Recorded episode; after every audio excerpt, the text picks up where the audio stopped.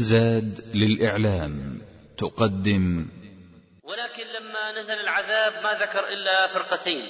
إن الذين ينهون عن السوء وأخذنا الذين ظلموا بعذاب بئيس بما كانوا يفسقون. فهنا اختلف المفسرون ماذا حصل وحل بالفرقة الثالثة. ولعل الراجح والله أعلم أن هذه الفرقة الثالثة هذه الفرقة الثالثة نجت. لأن الله ذكر أنه أنزل العذاب بالذين ظلموا.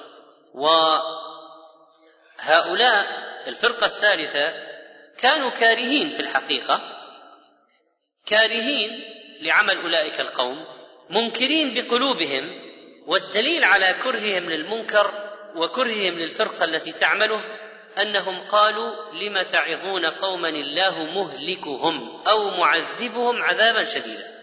إذا الفرقة الثالثة التي سكتت تعتقد بأن الله سيهلك الفرقة الأولى المعتدية ويعذبها عذابا شديدا. إذا هم غير راضين بالمنكر لكن لظنهم أنه لا يفيد الإنكار سكتوا إنما في قلوبهم غير راضين. بل هم يعلمون أن الله سيعذب هؤلاء. قالوا لم تعظون قوما الله مهلكهم أو معذبهم عذابا شديدا؟ وهنا يفسر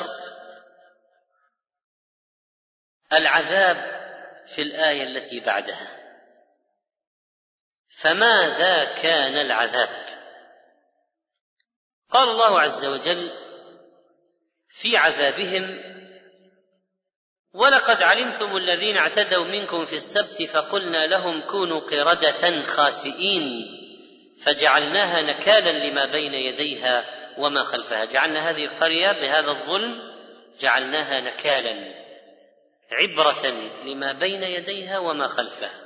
لمن قبلهم ولمن بعدهم لمن أمامهم ولمن خلفهم مكانا وزمانا. جعلهم الله عبرة لمن بعدهم وعبرة لمن أمامهم في المكان ومن خلفهم في المكان ولمن بعدهم في الزمان. فلما عتوا عما نهوا عنه قلنا لهم كونوا قردة فكانوا قردة. كانوا قردة لأن الله إذا قال لشيء كن فإنه سيكون كما أمر عز وجل. في الآية هذه قال فلما عتوا عما نهوا عنه قلنا لهم كونوا قردة فكانوا قردة. كونوا قردة خاسئين. فانقلبوا بإذن الله قردة وأبعدهم عن رحمته وجعلهم خاسئين. ضرب عليهم الذلة والصغار. وسامهم سوء العذاب سبحانه وتعالى. كان ذلك العذاب الذي نزل بهؤلاء عذابا شديدا ولا شك. وعذابا بئيسا. كان هذا العذاب في قلب الصورة من إنسان إلى قرد وصاروا بسبب هذا الانقلاب في الخلقة أذلاء صاغرين. لقد مسخوا وتغيرت أشكالهم وحل بهم البؤس. وكانوا كالقردة في الطيش والشر والإفساد. وليس بصحيح أن قلوبهم مسخت فقط وإنما المسخ إلى تعدى إلى الشكل والصورة. كان هذا المسخ لمخالفتهم الأوامر وتماديهم في العصيان ومن ضمن ذلك اصطيادهم الحيتان في اليوم الذي نهوا عن الاصطياد فيه. فقل يا محمد لهؤلاء اليهود الذين عندك بالمدينة ما حال أسلافكم الذين مسخوا قردة؟ ولماذا مسخوا قردة؟ ذكرهم بما كان عليه أسلافهم لعلهم يتعظون وهم يكذبونك بنبوتك وينكرونها. والله عز وجل قال وإذ تأذن ربك ليبعثن عليهم إلى يوم القيامة من يسومهم سوء العذاب وقال الله وإن عدتم عدنا وإن عدتم عدنا. وقطعهم الله في الأرض أمما وفرقهم فيها في الأرض. وكلما حاولوا العودة للإفساد فإن الله سيعود إلى عقابهم والبطش بهم. نعود إلى قضية هؤلاء الذين سكتوا. واختلاف العلماء على قولين. قال بعضهم إنهم من الناجين وقيل إنهم من الهالكين.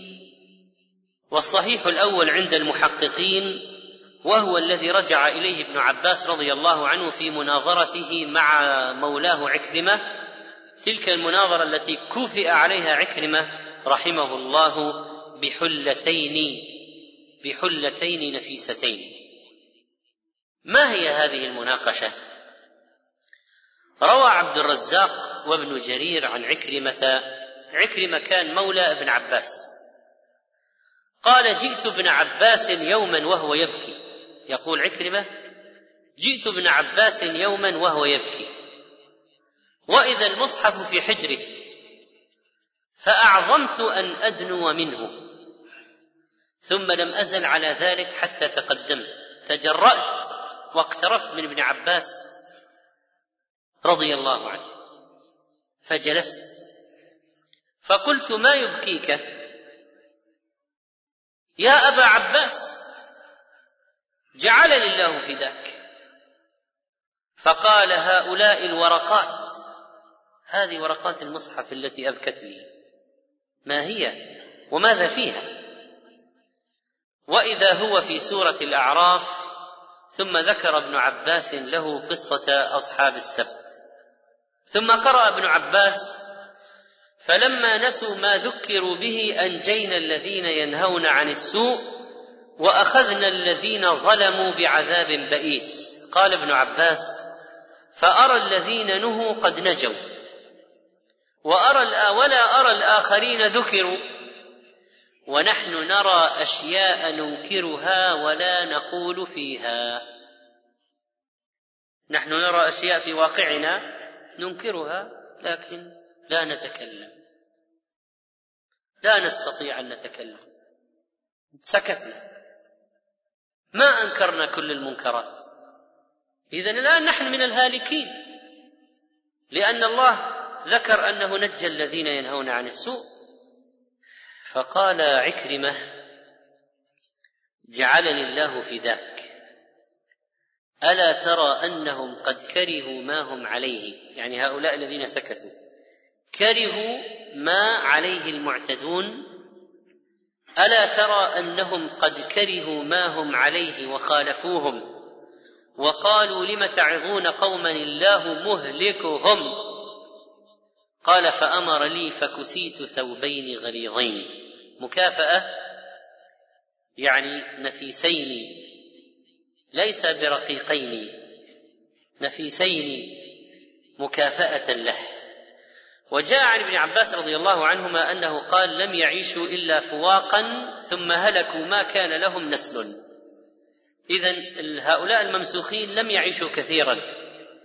وجاء عن الضحاك عن ابن عباس أنه قال لم يعش مسخ قط فوق ثلاث أيام فوق ثلاثة أيام. ولم يأكل هؤلاء ولم يشربوا ولم ينسلوا. والمسخ هو تغيير الصورة الظاهرة للإنسان. وقد أخبرنا الله تعالى عنه في مواضع من كتابه. قلنا لهم كونوا قردة خاسئين. فقلنا لهم كونوا قردة خاسئين. هل أنبئكم بشر من ذلك مثوبة عند الله من لعنه الله وغضب عليه وجعل منهم القردة والخنازير؟ وهذا المسخ عقوبة من الله تعالى. وبالمناسبة فإن هذا المسخ ليس خاصا ببني إسرائيل وإنما سيقع في هذه الأمة. ومن الموعودين بالمسخ في هذه الأمة الموعودين بالمسخ في هذه الأمة من الموعودين المكذبون بالقدر والذين يشربون الخمر ويستمعون الغناء. اسمع.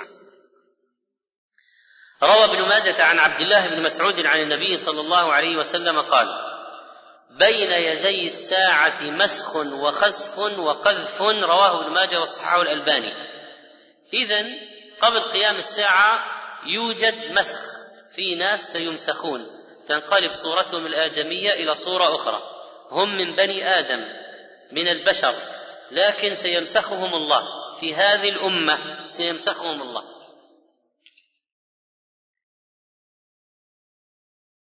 وخسف والخسف ذهاب في الأرض بأن تنشق وتبتلع اشخاصا أو بيوتا أو بلادا.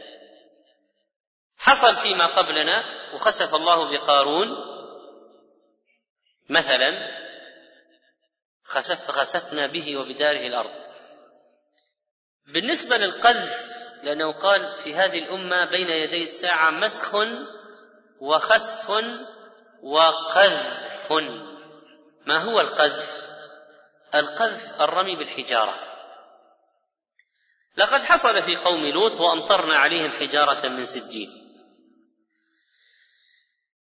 ما هو الدليل أنه سيحصل في المكذبين بالقدر؟ حديث الترمذي عن ابن عمر قال سمعت رسول الله صلى الله عليه وسلم يقول يكون في هذه الأمة في هذه الأمة خسف أو مسخ أو قذف في أهل القدر يعني الذين يكذبون بالقدر.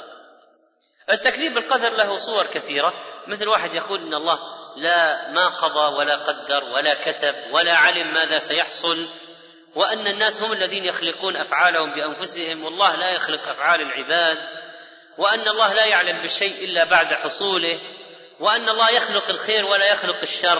مثلا كل هؤلاء مكذبون بالقدر مكذبون بأفعال الله. لأن عقيدة أهل السنة والجماعة عقيدة الطائفة المنصورة عقيدة الحق أن الله خالق الخير وخالق الشر يعلم ما كان قبل أن يكون كتبه عنده في اللوح المحفوظ وهو خالق أفعال العباد والله خلقكم وما تعملون وأعطاهم إرادة ليحاسبهم. أعطاهم إرادة ليحاسبهم.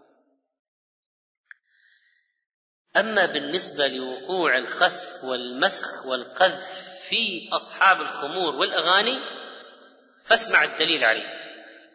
روى الترمذي عن عمران بن حسين أن رسول الله صلى الله عليه وسلم قال في هذه الأمة خسف ومسخ وقذف فقال رجل من المسلمين يا رسول الله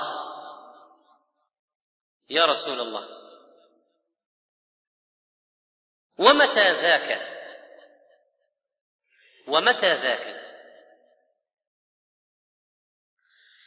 قال إذا ظهرت القينات القينات يعني المغنيات. وعصرنا هذا ظهرت المغنيات. هو الحديث يقول ظهرت والآن ظهرت على الشاشات والقنوات. والمسارح والصالات ظهرت. قال إذا ظهرت القينات والمعازف المعازف العود الكمنجة الجيتار القانون المزمار الطبل كل المعازف كل الآلات التي تقرع قرعا وينفخ فيها ويعزف عليها يضرب عليها كل ذلك قد ظهر. قال إذا ظهرت القينات والمعازف وشربت الخمور حديث صحيح رواه الترمذي رحمه الله وصححه الألباني. اذا هذه الأحاديث تدل على وقوع المسخ في الأمة عقوبة على بعض المعاصي. ذكر لنا من الناس الممسوخين في هذه الأمة أهل القدر وأهل الخمر وأهل الأغاني. فيجب على المسلم أن يحذر من هذه أشد الحذر. وهذا دليل على تحريم الأغاني لأن الله لا يمسخ على شيء مباح. هل الله يمسخ ناس يسمعون أشياء مباحة؟ لا. ولذلك لو قال واحد أعطينا دليل على تحريم الأغاني نقول هذا هو من الأدلة هذا هو أن الأمة سيكون فيها خسف ومسخ وقذف. فقال رجل من المسلمين يا رسول الله ومتى ذاك؟ قال إذا ظهرت إذا ظهرت. شوف من زمان يمكن يعني لو حضرت مغنية كم واحد سيستمع لها؟ ستظهر أمام من؟ كان في مغنيات في القصور عند بعض الكبراء والأغنياء. يعني لكن الآن زماننا غير يختلف. الظهور الآن كلمة ظهر فعلا ظهر. ظهرت في الشوارع في الأسواق. الأغاني في كل مكان تدخل مطعم تسمع مطعم تسمع أغاني تطلع تدخل سوق تسمع أغاني تدخل محل محلات تسمع أغاني تدخل في البيت تسمع أغاني تدخل في كل مكان تسمع. أغاني. ظهرت أليس هذه الكلمة قد انطبقت؟ ظهرت. وهذه القنوات الفضائية والبث والإف إم ظهرت في الإف إم وفي الموجات الطويلة والموجات القصيرة والموجات المتوسطة والهوائيات والفضائيات والمسارح وعلى هواء الطلق. يقول لك هذا مهرجان كذا الغنائي ظهرت. اذا ظهرت القينات الذي أخبر عنه النبي عليه الصلاة والسلام حصل الشرط بقي يحصل المسخ. فلا تستغرب اطلاقا ولا تستنكر. إذا نمنا قمنا سمعنا أنه في ناس مسخوا قرده أو خنازير في الأمة هذه. ممكن. يقول لك واحد كانوا في حفلة حفلة ولا في بدل الاوادم بدل البشر في قرده وخنازير لأن النبي عليه الصلاة والسلام لا يقول باطلا يقول حقا إن هو إلا وحي يوحى. هل حصل مسخ يعني من عهد النبي عليه الصلاة والسلام إلى عهدنا؟ هل حصل؟ طبعا هو لو حصل كان اشتهر في كتب التاريخ وقاله العلماء ذكروه يمكن ذكرت حالات فردية عن أشخاص من أهل البدع من أهل البدع ذكر بعض العلماء عن بعض أهل البدع مثل الرافضة قال إنه مثلا كان فلان يقع في الصحابة ويفعل كذا ويقول كذا ولما حضرته الوفاة أو مات كشفت عن وجهه فإذا وجهه خنزير. قالوا يعني ذكروا حالات فردية حالات ذكرت في بعض كتب التاريخ والعقيدة حالات فردية من أشخاص يعني عند الموت انقلبت خرقته خلقته إلى خلقة خنزير. وجد يعني لكن حالات فردية. إنما قرية أو بلد أو مجمع كذا انقلبوا إلى قردة وخنازير ربما ليس موجودا في الكتب يعني من عهد النبي صلى الله عليه وسلم إلى عهدنا يمكن هذا الشيء لم يحدث حتى الآن اللي هو المسخ الجماعي مثلا. يمكن صار في مسخ حالات فردية ذكرها بعض العلماء في كتب التاريخ. إذا لا بد أن يحصل في زماننا بعد زماننا لا بد أن يحصل. وقد جاء في صحيح البخاري إن قوما يبيتون على لهو ولعب ومعازف وخمر يرسلون الراعي يسرح بالغنم. يعني يبيتون في الليل خمر ومعازف ومغاني واغاني ومغنيات. يرسلون راعيا يرعى بغنمهم ثم يرجع إليهم فيجدهم قد مسخوا قرده وخنازير فيرجع إلى القوم الذين كان معهم فما يجد بشر ما يجد أشكال الآدميين وإنما يجد ناس قد صاروا صاروا قردة وخنازير. هل القرده والخنازير الموجودين الآن البهائم هذه الحيوانات هي من نسل القردة والخنازير الذين كانوا كانوا على عهد آه، بني إسرائيل الأولين. سؤال سؤال يعني قد يرد في الذهن هل القردة والخنازير هذه من نسل آه، أولئك؟ لقد خطر هذا السؤال ببال أحد الصحابة رضوان الله عليهم فروى مسلم رحمه الله عن عبد الله بن مسعود رضي الله عنه قال قال رجل يا رسول الله القردة والخنازير هي مما مسخ هذه القردة والخنازير التي نراها في الواقع هل هي من أجيال أو نسل الممسوخين؟ فقال النبي صلى الله عليه وسلم إن الله عز وجل لم يجعل لمسخ نسلا ولا عقبا. إن الله لم يجعل لمسخ نسلا ولا عقبا وإن القردة والخنازير كانوا قبل ذلك. طبعا النسل معروف والعقب الذرية. فقوله صلى الله عليه وسلم وإن القردة والخنازير كانوا قبل ذلك أي قبل مسخ بني إسرائيل. فدل ذلك على أن هذا ليس من المسخ. ليس من المسخ. هنا ممكن نتكلم في موضوع نظرية داروين الذي قال إن الناس هؤلاء تطوروا من قردة والقردة تطورت من مخلوقات قبلها وذات الخلية الواحدة والاميبا ثم صارت برمائيات وثدييات وقرد على رأس الهرم الهرم تطور إلى إنسان. طبعا هذه نظرية سخيفة مضحكة لأنك لو قلت لداروين هذا القردة تطورت إلى بشر طيب والقردة الموجودة في حديقة الحيوانات هذه ليش ما تطورت إلى بشر؟ لماذا لم تتطور يعني؟ من الذي تطور؟ وأين المراحل التي بين القرد والإنسان؟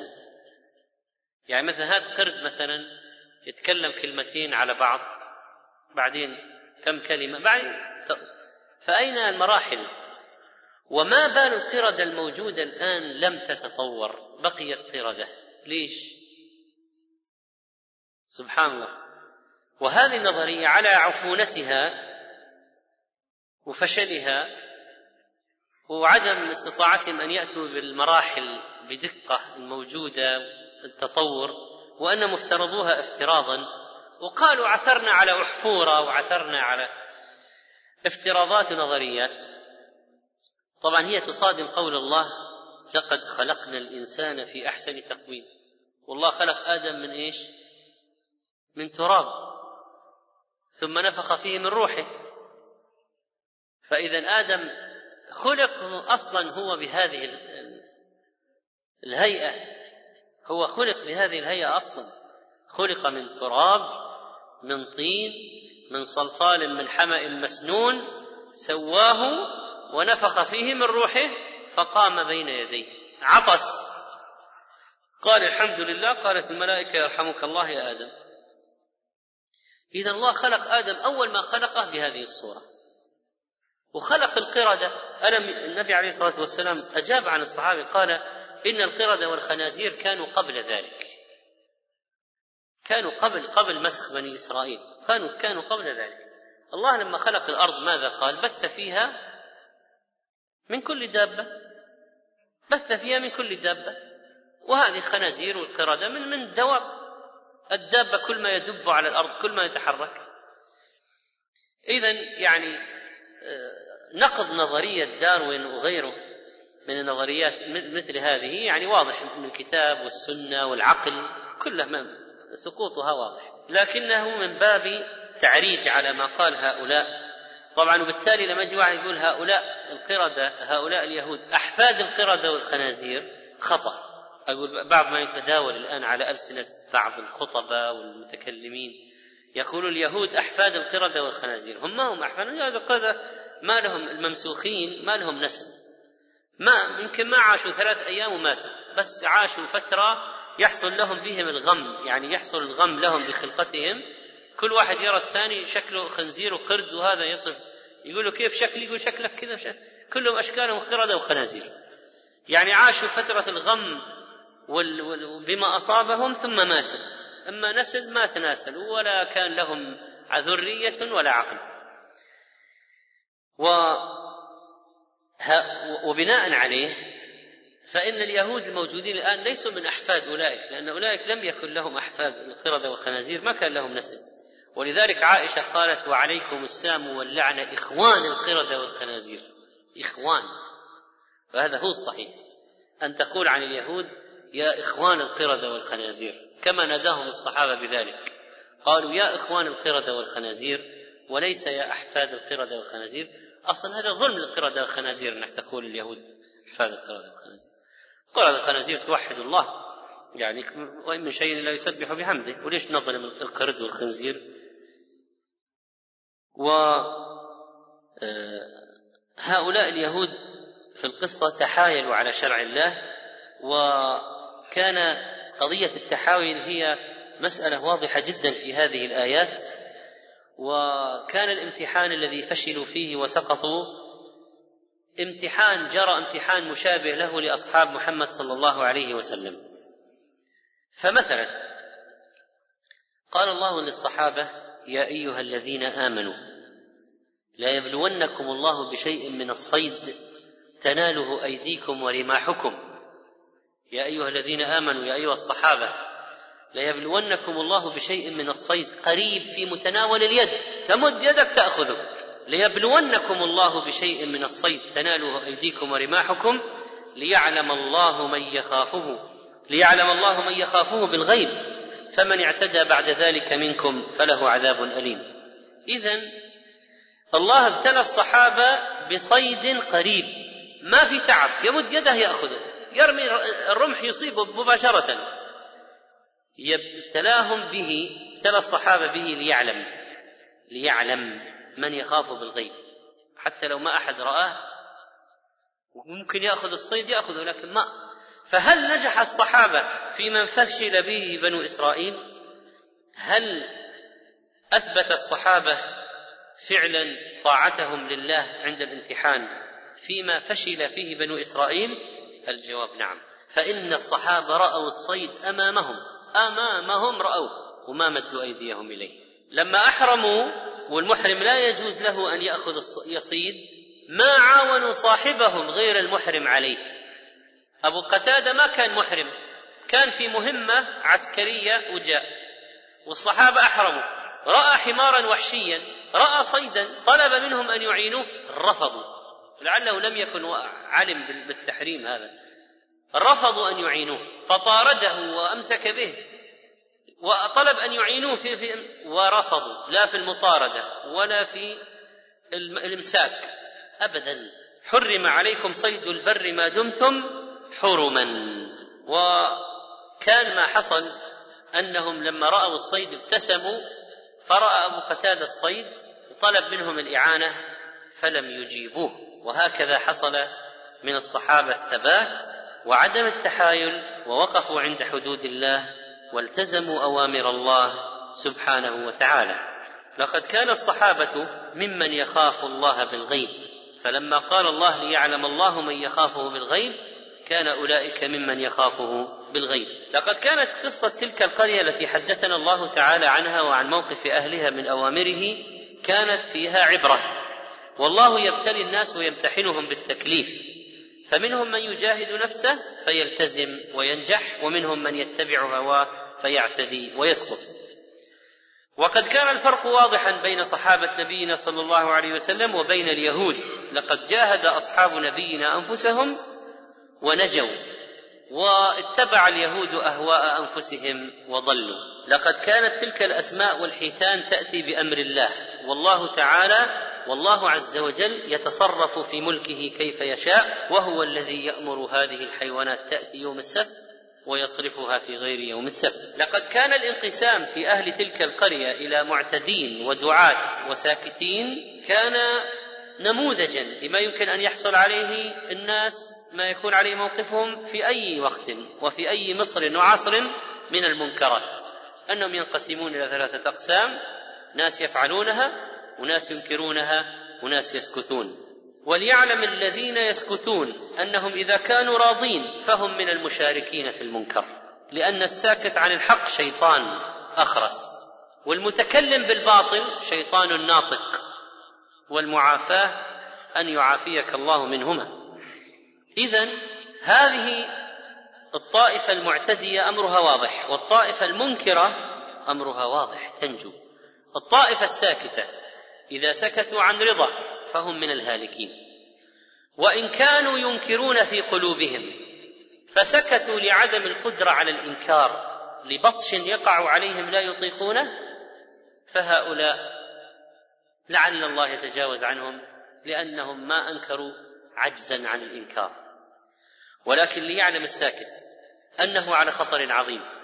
وفهم بعض العلماء للآية أخذنا الذين ظلموا اعتبروا الساكتين ظلمة. ليش ما تكلموا؟ اعتبروه من الظلمة. ولذلك يجب الحذر من السكوت. وارتكاب المنكر وفعل المحظور نذير شؤم وطريق لغضب الله سبحانه وتعالى. ولو قال قائل لماذا ننكر؟ اترك الذي يهلك يهلك. الجواب إن الإنكار فيه فوائد عظيمة. اولا إعلان الحق. هذا مهم جدا. لازم يعلن الحق ويعلن أن هذا منكر لازم. ليهلك من هلك عن بينة ويحيى من حي عن بينة. لأنه إذا ما أنكر المنكر ينشأ أجيال لا يعرفون أنه منكر أصلا. ولذلك يكون السكوت جريمة. فلو قال واحد يا أخي ما في فائدة ليش أنكر عليه؟ ما في فائدة. نقول الفائدة أنك تعلن الحق ويظهر الحق ويعرف كل الناس أن هذا منكر. هذا واجب. واجب أن يعلن المنكر أنه منكر. هذا قيام لله بالحجة. الله لماذا أخ... على ماذا أخذ العهد؟ العهد على أهل العلم. لتبيننه للناس ولا تكتمونه. فيجب الانطلاق في الدعوة والوعظ من الباعثين الأساسيين. الإعذار أمام الله. من خلال القيام بالواجب. وأن الله أمرنا بالإنكار. فإذا أنكرنا خلاص قمنا بالواجب. اثنين أقمنا الحجة وأعلناها. ثلاثة لعل هؤلاء يرتدعون لعله يكون فيها فائدة لعل التذكرة تنفع لعل الموعظة تجدي ما لا نعلم الغيب. صح هذا ظاهر أنه معرض وسادر في الغي ومصر لكن قد يهديه الله. ثم إذا أنكرت عليه اليوم لا يشترط أنه اليوم يقلع. قد يقلع بعد أسبوع. قد تؤثر موعظتك فيه بعد شهر. قد تكون موعظتك نصف مؤثرة في نفسه فتأتي موعظة من آخر فيكتمل التأثير فيترك. يعني لا تفترض أن مع أن نصيحتك ما تؤثر أبدا في المعرض؟ هي نقطة في قلبه. ستبقى ستبقى ستبقى كلماتك ترن في أذنه حتى يأذن الله يوم من الأيام أن يستجيب. ما هو شرط الاستجابة تكون فورية؟ ممكن الاستجابة تكون بعد فترة.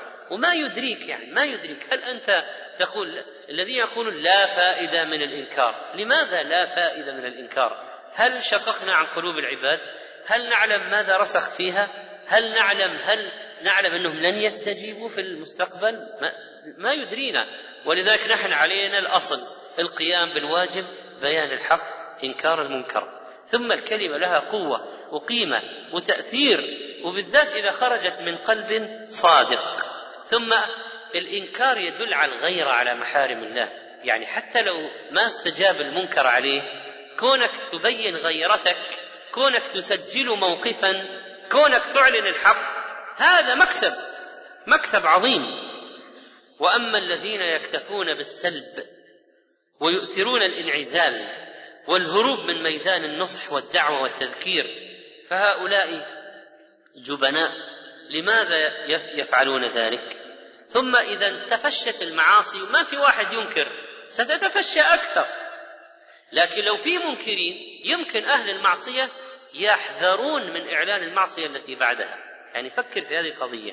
هب أن منكرا قام. وقام واحد قال آه، يبدو أنه لا فائدة من الإنكار. المنكر قائم قائم. يا أخي لو أنكرته وانكره فلان وفلان وفلان. لو فرضنا ما زال المنكر لكن أهل الباطل هل تتوقع إذا أرادوا أو كان في خطتهم أن يعلنوا منكرا ثانيا أن ذلك يسهل عليهم أو أنهم سيحسبون حساب هذه الإنكارات؟ إذا الإنكارات لها فائدة. لو ما كان في هذا المنكر فإن هناك يمكن منكرات أخرى لا تقوم بسبب الإنكار الآن. ولذلك لا بد من الاستمرار في الإنكار. الاستمرار شعارك الاستمرار في الإنكار. ثم إن نسيان الأحكام الشرعية مصيبة عظيمة وقلنا إن الأجيال ممكن تنسى مع الوقت وبقاء الإنكار على الأقل الصغار الصغار الناس الآخرين الجهلة في جاهل في صغير مثلا يعرف إن هذا حرام منكر يعرف إنه منكر. أما إذا سكتنا الصغار الأجيال الجديدة لن تعرف أن هذا منكر ولن تفرق بين الحق والباطل. وكذلك فإن المعاصي تنتج المصائب كما تدل عليه هذه القصة وأنها نذير شؤم وأنها شؤم هي بنفسها على العباد. لقد كان المسخ في هذه القرية إلى قردة مسخا حقيقيا وآية من آيات الله سبحانه وتعالى. ليبين عز وجل قدرته في خلقه. ومسألة التحايل قضية خطيرة جدا. الحيل من الحيل أو قضية التحايل هذه قضية التحايل آه، أن يستعمل ما خفي أن يستعمل ما خفي وما دق ويتوصل إلى المقصود يتوصل إلى المقصود بطريقة خفية. ممكن أحيانا تكون الحيلة تكون الحيلة مشروعة والهدف حرام. ممكن تكون الحيلة محرمة والهدف مشروع وممكن تكون الحيلة محرمة والهدف محرم وممكن تكون الحيلة صحيحة والهدف مشروع. فمثلا يعني لو واحد أراد أن يقر له شخص بدين عليه. مثلا أعطاه فلوس وجحده. قال ما لك شيء روح اشتكي. فلو أن هذا الشخص صاحب الحق دعا رجلين يقفان وراء الستار في مكان خفي. ثم أتى هذا صاحب الذي أخذ منه المال أتى به إلى المجلس وقال يا فلان أنا ما أعطيتك المال يوم كذا كذا. قال بلى. ما استلمته مني؟ قال بلى. قال طيب رده لي. قال لا. قال روح المحكمة. لا نشتكي أصلا ما عندك بينة. ثم خرج الرجلان فرأياه وعرفاه وهو صاحب الصوت الذي أقر وتكلم. ثم ذهب إلى القاضي وقال نحن البينة. هذه حيلة ولا لا؟ حيلة. الحيلة جائزة؟ نعم وما كذب ولا عمل شيئا محرما. طيب الهدف مشروع وهو إثبات حقه؟ نعم. إذا حيلة مشروعة لهدف مشروع؟ جائزة. طيب. ممكن تكون حيلة محرمة لهدف مشروع. كأن آه، إنسان مثلا يريد الحج أو يريد العمرة ويعمل حيلة للذهاب إلى الحج والعمرة لكن حيلة محرمة. لا يجيزها نظام العمل بينه وبين الشركة أو بينه وبين الدائرة الحكومية. يعمل حيلة مثلا. يقول أعطوني مثلا يريد أن يتزوج أو يأتي بزوجة أو يعني يعمل فيقول هاتوا خطاب أنه أنا راتبي كذا وهو ليس هذا راتبه. هو يريد أن يتوصل إلى شيء مشروع الهدف مشروع أن يتزوج يأتي بزوجة يأتي يروح يذهب للحج يذهب العمرة مثلا يبغى يشتري سيارة. إيش حكم شراء السيارة؟ مباح جائز. فقال يا الشركة أعطوني آه، شهادة أن راتبي خمس آلاف حتى ترضى شركة السيارات أن تعطيني السيارة. الحيلة هذه حرام محرمة وجائزة محرمة لأن فيها كذب وتزوير. راتبه ما هو هذا. صحيح أنه يقصد شيئا مباحا. يأتي بزوجة يشتري سيارة. صحيح أن القصد يعني مباح لكن الحيلة حرام. والغايات لا تبرر الوسائل في الإسلام. عند اليهود غاية تبرر الوسيلة. في الإسلام غاية لا تبرر الوسيلة. لابد تكون الوسيلة مشروعة مباحة جائزة والوسيلة جائزة والهدف مشروع. أحيانا واحد ممكن يرتكب حيلة محرمة للتوصل إلى يعني شيء محرم. وكمن يزور ليأكل مال أيتام يعني كلها حرام في حرام. من الحيل مثلا قضية نكاح التحليل. واحد طلق زوجته ثلاثا فقال لشخص يا أخي تعال أنت تزوجها وطلقها حتى أنا أتزوجها بعدك. أنا متعلق بها جدا والأولاد تشردوا بعدها. وأنا أريدك أن تعقد على الزوجة وتطلقها بعد ذلك. حيلة. الرسول عليه الصلاة والسلام لعن المحلل والمحلل له. لعن المحلل والمحلل له. طيب. إذا ما حكم نكاح التحليل؟ حرام. لا يجوز. حيلة. حرام. واحد يبغى يسلف واحد ثلاثين ويأخذ منه أربعين. قال إيش رأيك أن أبيعك شيئا بالأقساط أبيعك سيارتي بأربعين ألف بالأقساط بعد سنة تسددها ثم تبيعها علي نقدا بثلاثين. أنا أبيعها عليك بأربعين بالأقساط إلى سنة ثم أشتريها منك بثلاثين نقدا. فأعطيك الثلاثين ويبقى عليك أربعين تجيبها بعد سنة. ما هذا؟ حيلة. ما حكمها؟ محرمة. يتوصل إلى الربا بهذه الحيلة حيلة محرمة. يخادعون الله كأنما يخادعون الصبيان. تغيير الاسم لا يغير من الحقيقة شيئا. فمثلا لو واحد من من الحيل الموجودة الآن آه، مثلا يسمون المحرمات بأسماء أخرى. مثلا تسمية الربا فائدة. تسمية الربا عوائد بنكية. تسمية الربا آه، عائد على الاستثمار أو كلفة القرض أو القيمة الزمنية للقرض أو ضريبة تأخير. في بعض الناس يسمي الربا هو ربا ربا ما ما في كلام لكن يسميه ضريبة تأخير.